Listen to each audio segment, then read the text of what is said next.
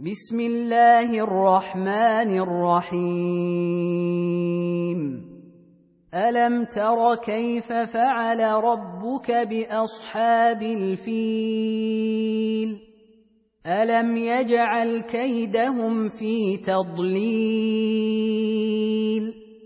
وأرسل عليهم طيرا أبابيل. ترميهم بحجاره من سجيل فجعلهم كعصف مأكول.